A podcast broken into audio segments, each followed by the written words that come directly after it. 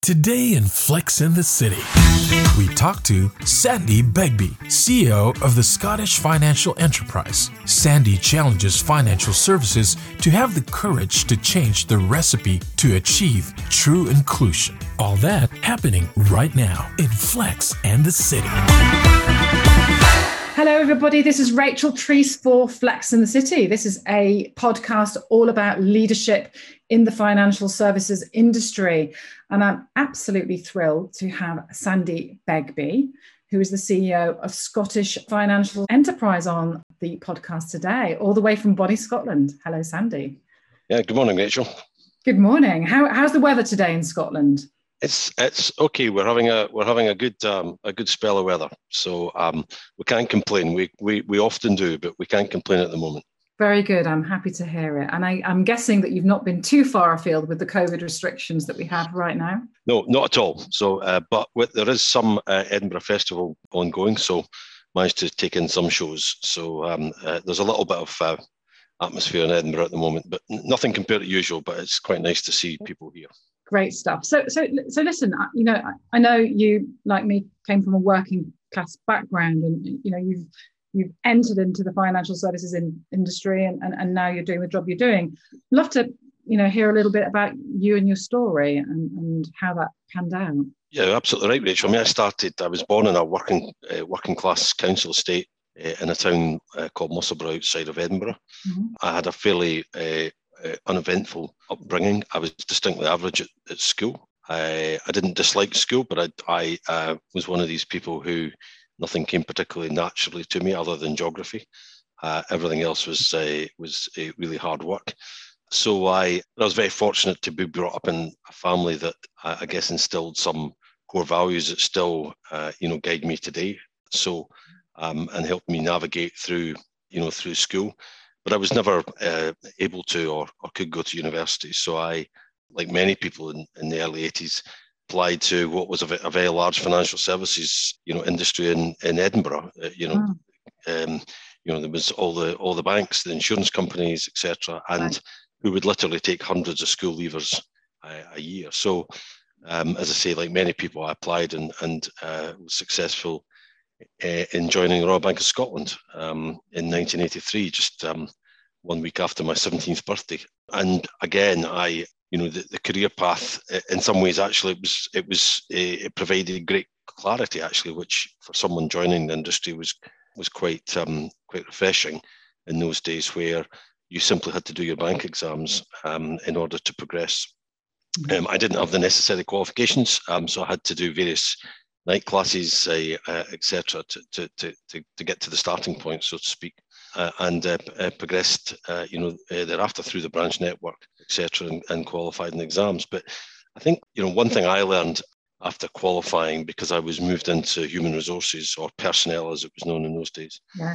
And I simply didn't want to go there. I had no desire to go into personnel or HR at all uh, in 1980, 1988.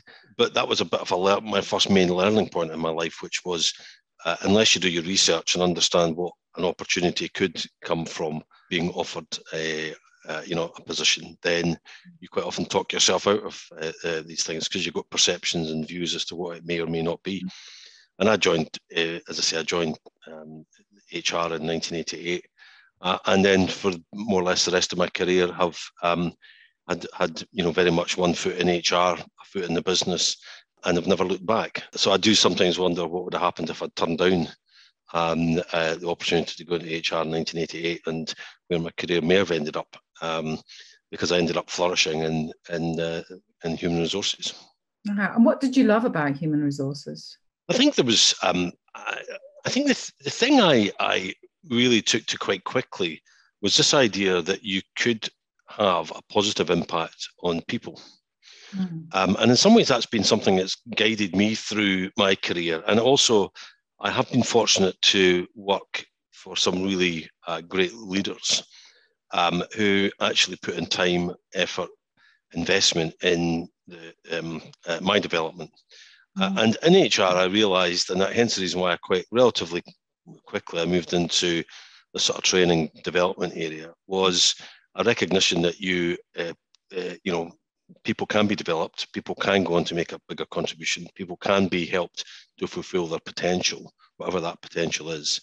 Um, and I just felt as though it was, um, and as I, as I then developed through and I did an MBA in the 90s, etc., I also realized that HR, um, in some ways in those days, was viewed as a, a, sort of something that happened in the corner in organizations, um, when actually HR really needs to be at the heart of mm. uh, highly effective organizations and high performing organizations. And I lifted a lot of those learnings into uh, then three transformation programs that I led as well. You know, mm. so I, I, just I realized that when I combined my interest in people with a real commercial focus through bank exams and my MBA, I was able to bring something a bit different to the human resources field. Fantastic. And so we, you touched on leadership. Um, you know, was there a leader um, in financial service that, that you, you could really say, you know, this leader was an incredible leader or an, a, leader that you know in the industry right now? Who, who might you highlight as being a, an amazing leader in the industry? So the, the, the um, as I say, I've been fortunate enough to work with some really, really good leaders, and, and they've had similar traits around um, supporting development, uh, really trying to get the best out of you, etc. But the the one I would call out that did that more than anyone else uh, was uh, David Nish, who was my chief executive at uh, Standard Life when I joined in 2010. David and I had worked together at Scottish Power for a number of years um, mm-hmm. earlier in my career, where he was the, the CFO. Um, and we formed a really a really good relationship at that time. And, and I was leading the transformation program at Scottish Power. But, but David, um, he was one of these people who, in some ways, it was exhausting working for. Uh, he had this mentality, which was, um, you can always do a little bit better, and you can always get a little bit more out of you. It was, it was, um, uh, and and he used to use a lot of a lot of sporting analogies. He was a big cyclist, still is. And this whole idea of small incremental improvements was mm-hmm. something that he firmly, firmly believed in. So, but you genuinely felt at various points when I was working for him, where you would sit back and say, I've actually managed to achieve something I didn't think was possible. Mm-hmm. Um, and so he had this ability to push you, but not not push you so hard that it put you in a really uncomfortable position, but push you in a way which um, you you actually surprised yourself in terms of what you were able to uh, deliver. And he had a tremendous support for development. I mean, you know, in an organization led by David, talent management genuinely meant something. You know, you would have quarterly reviews with him. He would meet every single high potential in the organization uh, at some point during the year as chief executive. I mean, and and you know, nothing. I used to say nothing puts uh, more focus on your development plan than knowing you're going to meet the chief executive to go through it. You know, so. Um, but he was doing it because he genuinely believed that great organizations must have uh, as part of their DNA, supporting people's development. Um, and um, it was really powerful. Mm. And, and, so, as a leader in your own right now, Sandy, what do you stand for as a leader? Um, how would you describe your own leadership style? I think one thing I've, um, and I think this is partly to do with both my upbringing, Rachel, but also um, my own career. One thing I've always held as a core leadership value, uh, and a lot of people say it, but they don't. They just simply don't do it. Is um, uh, I always treat people the way that I would expect to be treated. Mm-hmm. Um, I would never ask someone to do something that I wouldn't have, wouldn't do, or I haven't done. Um, and I think it's, um, I think that's partly to do with, um, as I say, my upbringing and also the way I started my career, which was bluntly as a, you know, a, as a trainee um, at, at 17 and so I learned the trade. And and and I think this idea of treating people fairly. So people would say that I'm very honest. Um, uh, and a lot of these words other people use, but unfortunately, I've seen lots of leaders that just simply don't put them into practice. I'm very honest. Um, I'm, I'm very open. I'm pretty direct, um, but people know exactly where they stand. And the other thing that people say is I'm very, very consistent, which I think is a real core value of a strong leader, a really important value as a strong leader, is that if you're an inconsistent leader, so in other words, in similar situations you behave differently, um, that can be quite disempowering for people because they don't really know how you're going to respond. And what people will say is that I um, a, I will be extremely consistent in the way that I'll behave, which means that people know exactly, you know, um, uh, where I'm coming from, but also they know that they'll get 100% support from me as a leader uh, if they try and do the right thing. So I've always, I've always tried to just, um, you know, treat people as people, um, and um, uh, and in some ways, the other thing is as well is I've always tried to build great teams because a leader is only as good as a team. Um, and uh, and a chief executive in some ways is the is the, the, the sort of highlight of that principle because as a chief exec, you've got a team of people who are more expert at their their discipline than you are, and you really need to have that best team around the table. So I think that for me, those are the things that have guided me um, through my my career, um, and um, I think they serve me in good stead. Very good. So, so an, another thing Flex and City is all about is attracting young talent to the industry. And I'm really curious to know how you think financial services can can attract young talent, and maybe what you'd say to to a 21 year old Sandy Begbie who was maybe thinking about joining the industry but has opportunities in gaming and other other sectors. So this is this is where I probably might, might well be a little bit controversial on uh, uh on this topic because I I think that financial services, if you speak to young people, and I've I've spent a lot of time in the last twenty years with young people um, on various um, uh, on various programs that we might touch on. Um, the perception of young people is is still predominantly uh, middle class, well educated, um, uh, in the main career for uh, um, people who are university educated or certainly going on to some form of further higher education, mm. um, and particularly male dominated. Um, and until we change that perception, until we genuinely take steps that people can see and can see are visibly driving change, we won't be able to attract um, the level of inclusion and young people from a whole variety of different backgrounds that the industry bluntly needs to be successful going forward. Um, you know, there are so many different careers now in financial services, whether it's in the cyberspace, tech, data, marketing, you know, customer space. We, we need a much broader base of diverse talent than we've ever needed before. But we need to we need to genuinely change the perception of this industry amongst young people, because at the moment um, they've got lots of different choices they can make in schools. Um, and and you know by the time they actually make those decisions on on the type of career they want, financial services have been ruled out for most of them. And I'll give you an exact data point on this, Rachel. In uh, in Scotland, we did a piece of research with young people around how they viewed financial services. Less than ten percent of them thought it was an attractive career. Yeah. Um, yeah. and and that increased substantially where they had a, a friend or relative who worked in the industry, but where they had no connection with industry, the number was was around eight percent thought that they would even consider a career in financial services. Mm-hmm. Um, and if you add in certain social economic backgrounds, that number goes even lower. Yeah, yeah.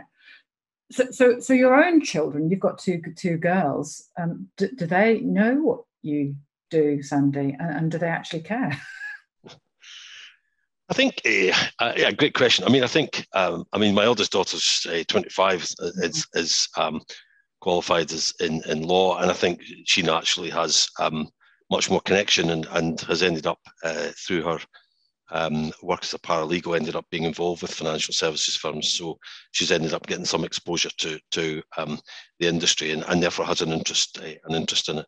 Um, the youngest one's an engineer, electrical engineer, and, and you know on the basis I don't build anything or fix anything. Um, uh, and she's quite environmentally focused. So I'm not really doing anything to help the environment. Then I'm not sure she's overly interested. Um, she's probably more interested in my seven years at Scottish Power, to be honest, uh, when I worked in the energy sector than than uh, financial services. But um, they're both they're both uh, to be fair, um, you know, uh, they are.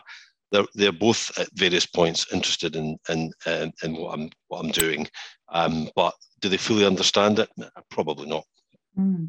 So, just going back to that question about branding financial services and attracting new generations of investors and, and, potential employees, you know, if you could wave a magic wand, what needs to happen, Sandy? What, what, what do we need to do to change the perception of this industry? I think we, we need to really go into grassroots, Rachel. I think we need to, which is what one of the things we're really focusing on at SFE at the moment, is really taking a strong narrative into school mm-hmm. um, but also um, starting in school, but also a broader narrative into society.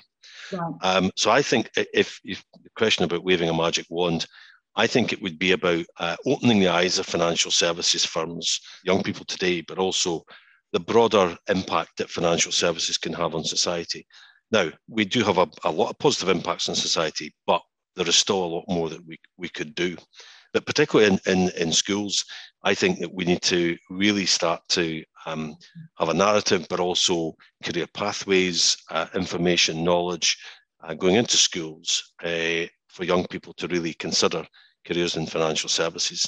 Uh, and we actually have a pilot at the moment in, in, in secondary schools in Scotland uh, right. aimed exactly at that.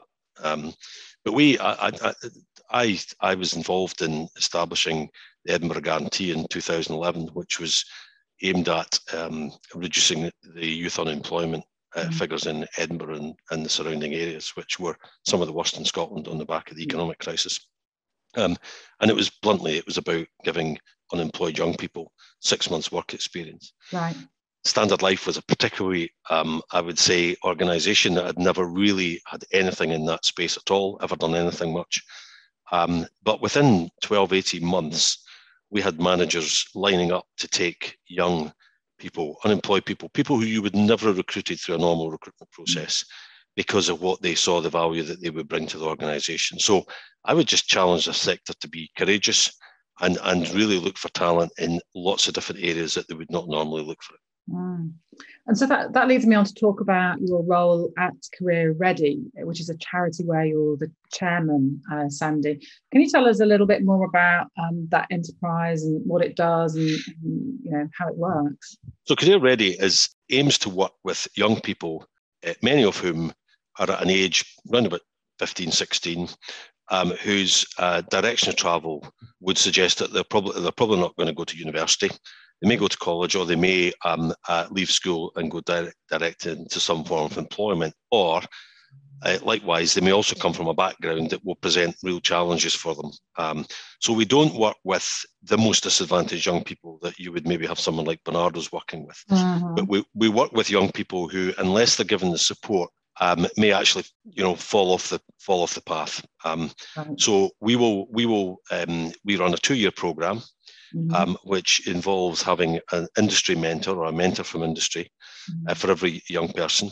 Um, uh, including in that as a four-week work experience in the in the middle summer. Uh, we've put all that online, by the way, because of COVID, so we've continued to deliver. Mm-hmm. Um, but it's two years with the mentor because a lot of these young people have difficulty connecting into education at times and may also not have a role model outside of um, school, uh, particularly yeah. at home. So having that role model within industry um, is hugely powerful, as we found. Mm-hmm. Um, and so really we're focused on around making sure that those young people end up in a positive place after two years and either going on to further education or into an apprenticeship, or in many cases, the company who they've been with for two years with their mentor, they quite often then also recruit them and uh, may put them into an apprenticeship program or a training program or whatever. You know, we, we, we work with thousands of young people a year, mm-hmm. and um, you know we're really pleased with the impact that we have, uh, and it's probably more important now than ever. Yeah, it sounds like a fantastic impact that that this organisation is having. So, you have a CBE, Sandy and it relates to business and social inclusion. And as you know, I'm passionate about um, social inclusion. So I'm um, very curious to know what social inclusion means for you and, and why you think that's so important for financial services. So I think for me, social inclusion means that, uh, and a lot of this comes back to my, my, my work with young people, uh, mm. but it's not, but I think the principle applies to, to um, every age group, um, is regardless of background, uh, everyone can see an opportunity for themselves in life. Mm-hmm. You know, but, but bluntly, the UK we have a um, a core of young people, and uh, you know a percentage of young people who even during during uh, even during strong economic times, um, we still have approximately ten percent of sixteen to twenty four four year olds who are unemployed. Right. Um, and and you know we um, although the headline unemployment number might be four and a half percent, the, the reality is is it's far higher for sixteen to twenty four year olds. Uh, and therefore, we spend millions and millions uh, as a country keeping young people unproductive and, and unconnected and bluntly not giving them an opportunity in life. Mm-hmm. So, um, for me, social inclusion is about, regardless of what your postcode is, where you're born, mm-hmm. you can see an opportunity for you uh, yourself in life, whatever career you may choose to, to, to go down. The reason why that's so important for financial services is, is because there is a huge source of talent in there. Um, that if given the right support, nurtured the right way, engaging with third sector on occasions, um, you will find a, a, rich vein of talent who will inevitably be more loyal to you. Um, are, usually have a thirst for learning that is, uh, you know, um, is far stronger than many other groups. Um, they've got a commitment to you, and they, they, the, the biggest thing I've found is the fact that an organisation is expressing confidence in them and actually a belief in them, and actually in, in some ways making them empowered to actually contribute is so valuable to them. Uh, and, and a lot of these young people then thrive uh, in, in those environments, as we found with the Edinburgh Guarantee, you know, where over the course of the, a few years, we took over 200 young people um, who, who uh, we would never have recruited, uh, Rachel. We, we, introduced blind recruitment in order to remove any bias around qualifications, uh-huh. etc. Uh, and we did that, and we ended up recruiting young people that the recruitment system would have would have thrown out. So companies need to be bold and courageous, mm. um, but I can assure you that they um, they will benefit uh, hugely on the back of that. So for me, social inclusion is just as it says. It is it is true inclusion where uh, uh, people from any background have opportunity. Fantastic. And so, so tell me about your own vision for the Scottish financial enterprise. What, what's what's your vision? What's your purpose? Um, related to, to that, Sandy? What, what would you, what impact would you like to have with that organisation? So the Scottish Financial Enterprises uh, was founded in, in the 80s and it was, it was founded on the basis it would be an independent voice for the industry. Mm. Uh, and because of the change of the shape of the economy in Scotland uh, over the last 10, 15 years in particular, financial services and professional services are now the largest contributor to the Scottish economy. Uh, in which case, you know, we it's very important that we have a strong vision and a strong voice. Um, you know, we employ over 160,000 people in Scotland. Um, you know, we generate uh, millions in tax receipts, um, and we provide a much broader impact on society. So, for me, my vision for Scottish financial enterprise is that we are a positive, um, influential voice for the industry in Scotland, but also in the UK. Mm-hmm. You know, outside of London, we're the largest financial services industry in uh, in the UK. And it's important that we also engage at a UK level. And then beyond that, of course, Scotland also has been very successful in attracting inward investment from overseas. So mm. uh, at SFE, we're also keen to ensure that we start to influence and have a voice in markets that are really attractive for us uh, overseas. Yeah. So the vision for SFE, as we announced in May, is about becoming the most respected and influential business group in Scotland and, a strong voice at a UK uh, level. Um, in terms of what we're trying to do, we're, ba- we're basically trying to uh, uh, increase our impact on society as a sector. Right. And that, that predominantly comes down to four areas around playing our part, which is a major part around the journey to net zero. Mm-hmm. Everything needs funding. So, you know, the industry needs to step up. Um, secondly, is around supporting businesses as they come out of the uh, or into the economic recovery. Mm-hmm. Um, third is about making sure as the industry changes, every citizen in Scotland can be connected with the financial services sector um, or industry, um, because you know we need to ensure that inclusion includes financial inclusion. So every citizen has that op- opportunity and, and right to, to that connection. Mm-hmm. And then finally is, is around inclusion. Um, and recognizing that the industry needs a skills you know supply platform uh, in order for it to continue to be successful um, but that also will ensuring that skill flow we will also further advance inclusion in the industry so those are the four things that if we feel as though we can deliver against we will have a, a bigger impact uh, on uh, society in scotland yeah i think you will i think you absolutely will and so when you're not doing all of this this this this this really valuable work, Sandy, and, and you're not being a dad. Um, what else do you like doing in your spare time? I love running. I, I, it's the it's the kind of one thing I've um, been doing for probably the last ten years or so. I've done three half marathons. I'm yeah. not saying I'll do another one, but um, uh, I've uh, so I do run about three four times a a week. Uh, uh, my wife, uh, Caroline, and I love to travel, which obviously has been a bit curtailed mm-hmm. um, uh, recently, but um, fingers crossed. Um, we'll have more things planned over the next uh, year or so. So we do enjoy going to various parts of the world and and just experiencing different cultures, um, which I've been very fortunate enough to do in my um, uh, my own career. And then the final the final one, which I've, I've sort of uh, almost grown into in the last five years or so, is cooking. Um. So um, uh, and lockdown has uh, well, people would say it's enhanced my my cooking skills. So um, I love it. I find it a great way to um, disconnect completely. Um, uh, I, I, I uh, do always cook with a glass of wine, but that's okay. It seems to enhance my cooking. Um, and I, I, just love trying different things and, and I love entertaining for people, um, uh, etc. And the, the whole uh, process of cooking, I just find in trying different things, I find it just great. It's great. Um, uh, it's relaxing, it's therapeutic, but also gives you a, a kind of sense of achievement when, when it works out. And, and so what would you say that financial services can learn from the art of cooking and what is the special ingredient that we need to add into the recipe? I would say um, it's about trying different things um, and don't just stick to what you know. Uh, you know, when, when, I, am like a lot of people when I first started cooking, you probably have half a dozen or 10 recipes that you always go to. Mm-hmm. Um, and and you, so you, you stick to what you know. Um, uh, the problem with that is is that you know you end up getting stuck in a rut.